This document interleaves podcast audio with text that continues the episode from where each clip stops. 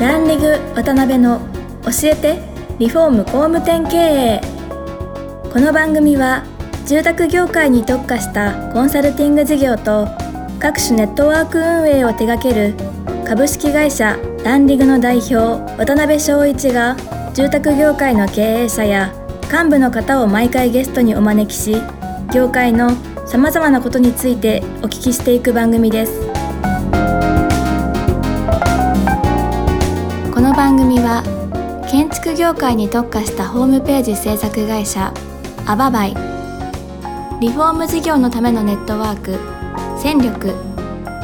住宅会社のブランディングを支援するルームクリップ公認家づくりパートナーの提供でお送りします。工務店の社長も多様性の時代へ。熱海温泉型情熱親分型コンサル型。YouTube でちゃう型 SNS 長文語り型 AI 気になる型すぐセミナー開いちゃう型。いろんなタイプがあるけれどアババイが目指すのは一つ。みんなを高鳴るコンバージョンへ。偏見だと人は言うかもしれない。そして実際偏見かもしれない。でも聞いてください。私たちは諦めない。工務店集客のプロフェッショナルアババイ。皆さんこんにちは。今週も始まりました。ランニング渡辺の教えてリフォーム工務店経営パーソナリティの渡辺です。えー今回もですね、前週に引き続きまして、明日のチーム創業者の高橋京介さんにお越しいただいております。高橋さんよろしくお願いします。よろしくお願いいたします。はい。まあ前回あの、工銀リースですね、当時の工銀リースに入られたご経緯とか、まあ中でご経験されたこととかお聞きできたんですが、まあ、今回はその、その後に、えー3年少し経たれた後にプリモジャパンに入社されたはい。っていうことなんですけども、まあ、プリモジャパンというとブライダルジュエリー業界のシェアナンバーワンの会社さんだったと思うん、だと思うんですけど、実際どういう経緯で入られたとかっていうのかなはい。あの、リクルート、今のエージェントですね。はい当時はリクルートエイブリックという社名だったんですけど、はいはい、確かそうですね。で、あんまりこう、インターネットもそれほどこう発達してない中で、んえー霞が関ビルディングに足を運び、ええ普通に一求職者、商品として、えーいただいた求人の一つが、あの、このプリモジャパンの、あの、前職ですね、社名が変わる前の、はい。はい。あの、まあ、今のプリモジャパン社をご紹介いただいて、それで、そうですね、えー転職をしたっていう形です。なんかあれですか、コーギンリースさんは、当時のコーギンリースさんは3年ぐらいで辞めようかなとか、そういうことは思われてたんですか、もともと？あ、もともとは思ってなかったんですが、はい。一つ上の先輩が一つ年下なわけなんですね。うんストレートで言ってる方。はい年次が一つ上の方が、まあ年齢で言うと一つ下の、えー方が同じ部署にいて、はいその方がすごく優秀で、あの、まあ、馬があって、でもその方が、まあ一年先輩にいる中で、はい。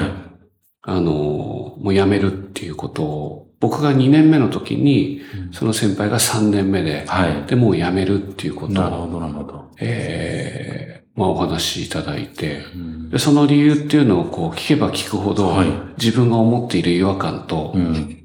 合致するので、なるほど。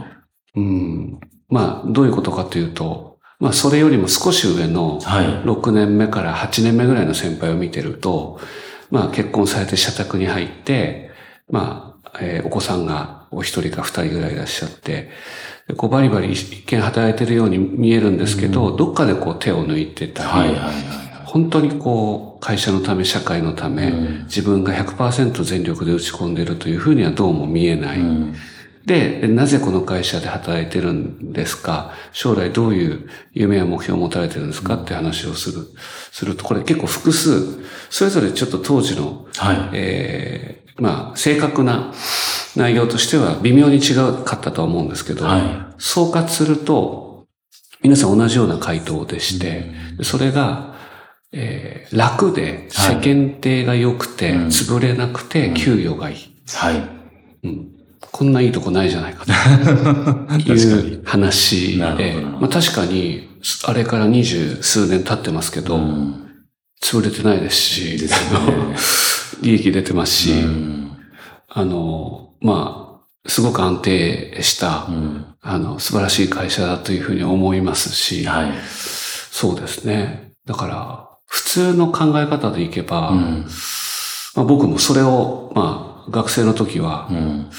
まあ狙ってというか目指して入ったわけですし、普通に考えれば、まあそのままいるっていうことだと思うんですけど、その先輩がこう不動産鑑定士の資格を取って、はでもう20代で独立するんだとい。うことで、えー、リートの会社に、はいはい。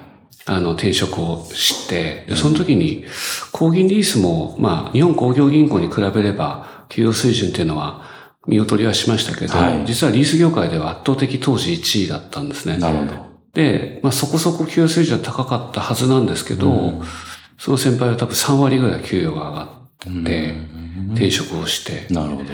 行って、いる姿を見て、うん。で、なんとなくこう皆さん見てると、は地方の拠点にこう転勤すになるんですね。全国に拠点が。8拠点ぐらいあったのい。で、これ次、地方の拠点にうん。行く前に、はこれ何とかしなきゃいけないということで、で、その資金企画部っていうのが、まあ、工銀中枢の、はい。い、わゆるこう、スワップですとか、先物取引をしながら、まさにその兆円単位の、えーまあ、デッド、借り入れに対する金利コントロールをするセクションで、なんかそこはすごく、あの、専門性もあるし、せっかくこう金融機関に入ったんであれば、はそういう財務っていうセクションで、しかも工銀の現役の方々と一緒に、で今でいうみずほ証券ですけど、当時工銀証券が出来たてで、でそこにもこうトレーナーみたいな、トレーニーっていう形でい、なんかこう、出向じゃないんですけど、行けるというのをこう聞いて、これは絶対行くべきだなと思って、で、長くてもそこで2年いて辞めようということで、えーそうですね。い。なるほど。社内度を。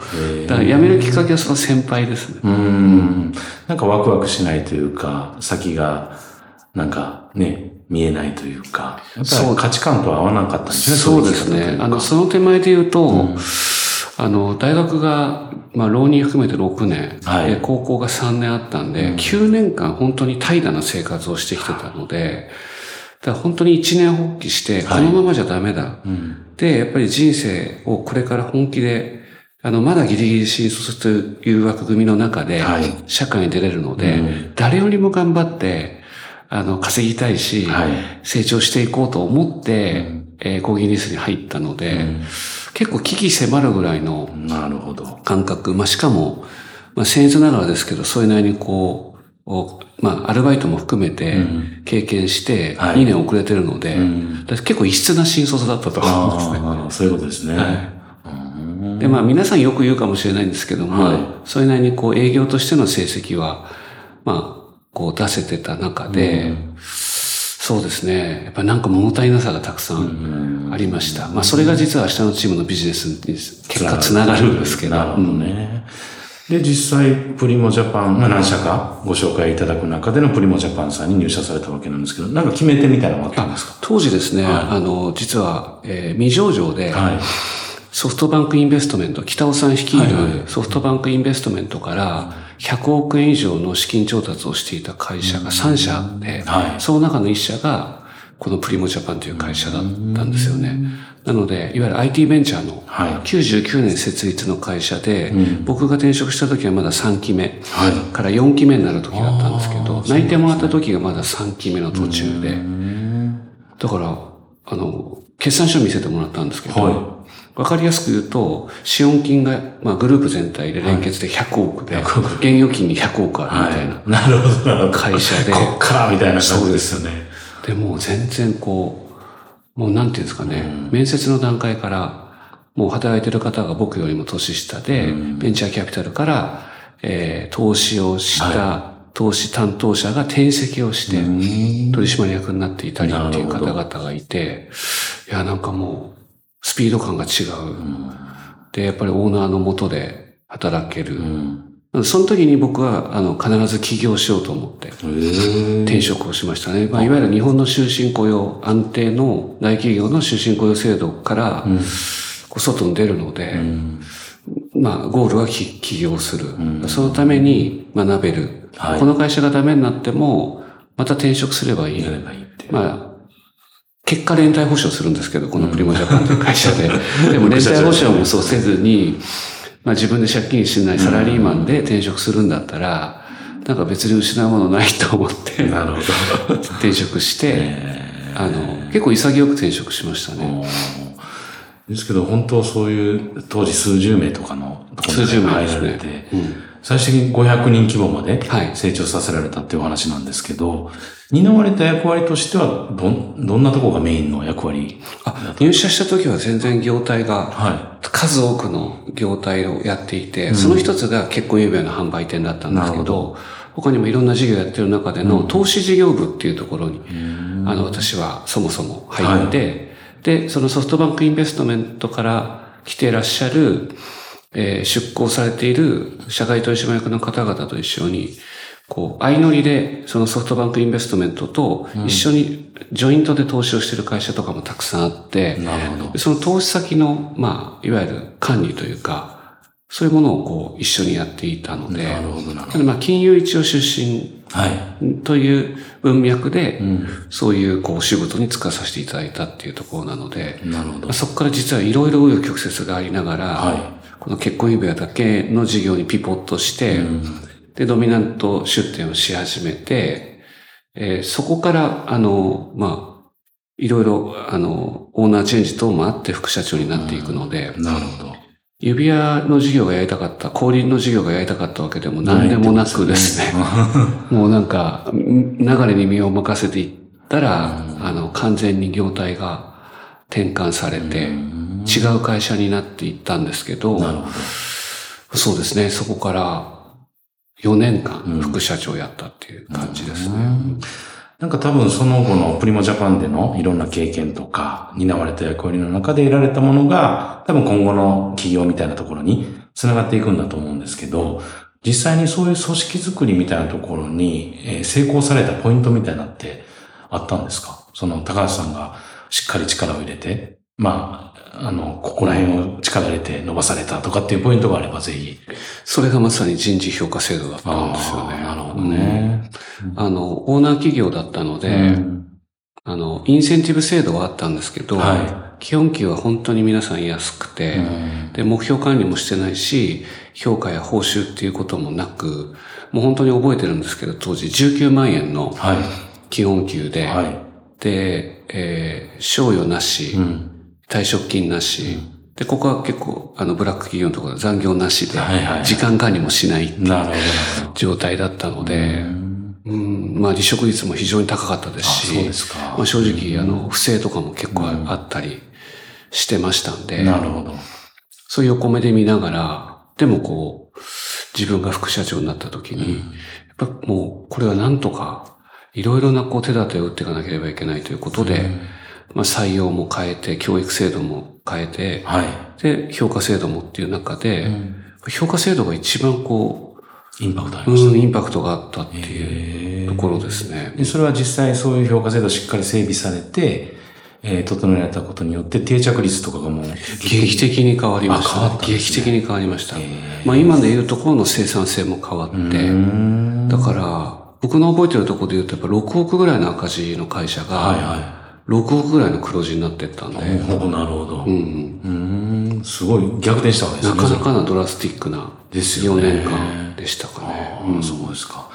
なんかそのあたりどういうふうなところ、どういうポイントで直し、あの、え制度を整えられていったんかとか、なんかそういうのはまた3話目、4話目でお聞きできたらなと思うんですけど、はい。で、その後、えー、リーマンショックの直後ですよね。明日のチームをそう設ですね。立。2008年9月。ですよね、はい大変な世の中的な状況だったと思うんですけど、うんそこでバンとこう、打って出られたっていうのは、どういう経緯であ、まずあの、辞めるっていうのを決めたのが7月ぐらいなので、はあの、制定の霹靂であるという。ですよねリーマンショックがあって、辞めて、登記申請したわけではないので、い。うんあの、一足先に辞めて、なるほど。もう、えー副社長、取締役退任を、えーまあ、告げて、はい引き継ぎをしているところから、6月ぐらいですかね。はから、はい、あの、準備をしていたので、まあ、リーマンショックは晴天の霹靂。あ、ということですよね。ですねそういうことなんですね。実際そういうふうな、おやられることとか決めた状態で独立はされたんですか？ビジネスは考えられた上で独立をする。あ、いえ、あの、何も、あ、そうなんですね。何にもです、本当に。ええだから今思うと本当に恐ろしいええですね。しかも前職の人脈とか、うん。あの、サービスとか、もう何もなく、まあそうでしょうね。本当にもう、ゼロから、うん。はい、無鉄砲に。何歳の時ですか、これ？えっと、9月、その設立した時は34歳。34歳ですね。はい。ううんんとりあえず起業しようっていうことですか？あ、そうです。ええあの、会社を作ることがはい。目的でした。なるほど。うんええすごいですね。何もやら決まられてなくて。そうなんですよ。ええさほどお金があったわけでもないですし、っていうことですよね。700万円握りしめて、資本金で。そうなんですね。えーなんかそっからその明日のチームのビジネスをこうスタートされるみたいなところのなんか経緯とかどんな思いだったかとかなんかそこら辺お聞かせいただいてもいいですか？あ、はい。そうですね。一番初めやってた事業が農業求人と介護求人っていう、なるほど。農業求人 .com っていう求人サイトと、介護求人 .com っていう求人サイトを作って、はい。はあの、人材ビジネスでい。採用のですね。で、で、その時の、あの、ホームページの一番初めに作ったキャッチコピーが、ソーシャルベンチャーシップっていう、その社会起業家っていうところでスタートをしていったんですけど、あの、講義日数を辞めてプリモジャパンに入った時に、起業するっていう、はい。その、も、目標を持って、まあ、プリモジャパンに入って、まあ、6年ちょっとで、はい結果的にはまあ、いい悪い別にはい。まあ、起業したわけですよね。100%株主で、たった一人ですけど、一つの会社を自分が、はいまあ、創業オーナーとして、創業オーナー社長として、えー門出を切ったわけなんですけど、その時に自分が、あの、目標、その起業する時に掲げた目標が政治家になるっていううーん、そうですね。そうです。で、その時に、あの、自分で取った、あの、自撮りの国会議事堂を、今日もずっと待ち受けに、だから10、丸14年待ち受けにしてるんで、ななんでその100万回以上見てるんじゃないかな確かに。なんで政治家というか。そうですね。まあ、いろいろなんでなんだろうっていうことうんは考えるんですけど、うーん、まあ、結構大きな、あの、幼少期からの、なんていうんですかね、経験というか、はい。触れてきたことで言うと、うん。その血のつながってない、えー父親の実家が、えー新潟県のはい。旧刈羽郡小国町っていうところ、今長岡市に合併しましたけど、そこがもう半径数キロ以内にはい。田中角栄の実家があると。で、母親の実家がえー福岡県えー飯塚市というところで、これがまた半径数キロ以内に麻生さん。さんがいると。だからこのいわゆる両総理大臣を、うん。まあ、になった二人の政治家の、まあ、しかもこう、田舎の町に、たまたまですよ。本当にこう、選挙区の子供が、はい。まあ、両親だったっていうところで、なんで本当になんか絵に描いたような保守というか、うん。なんか、読売新聞ジャイアンツ、自民党みたいな、なんか本当にそういうので刷り込まれてきていたっていうのは、結構大きい、ねそう、結構大きいんだと思うんですようね。ん。確かに確かに。一つ大きいんだと思いますね。ね。ありがとうございます。そろそろそうですね、ちょっとさ、はいあの、2回目も時間になってきたんですけども、まあ、次回はあの、明日のチーム、はい。設立されてからのお話をもう少しお聞きできたらなと思いますんで、はい、本日もありがとうございました。ありがとうございました。今回もランリグ渡辺の教えてリフォーム工務店経営をお聞きいただきありがとうございました番組では渡辺やゲストの方へのご質問やご意見ご感想を募集していますウェブサイトランリグにあるお問い合わせフォームよりお申し込みくださいお待ちしています